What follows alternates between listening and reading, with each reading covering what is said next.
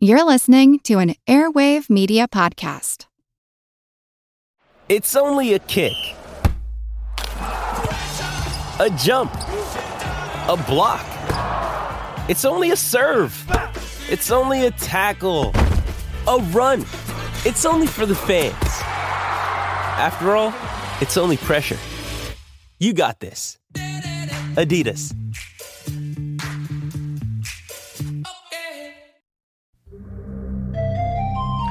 Bighorn sheep are supremely adapted to a desert environment. They're able to survive for prolonged periods of time without water. They've got keen eyesight to keep an eye out for predators.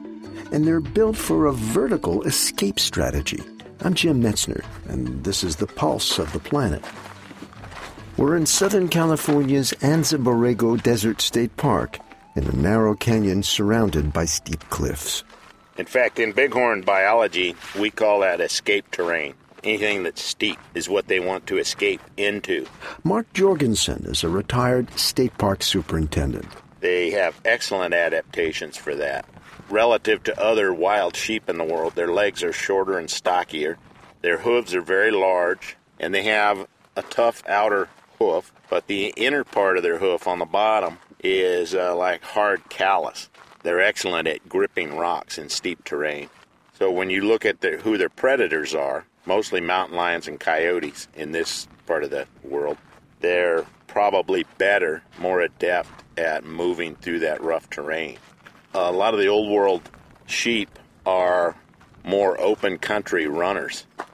They're longer legged, and rather than just run to the steepest terrain, they will see danger and they will put a mile or two between you and and them very quickly.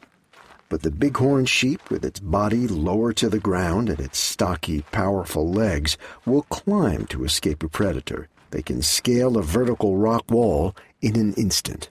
We'll hear more on tracking desert bighorn sheep in future programs. Our thanks to the California Environmental Legacy Project at Sacramento State University.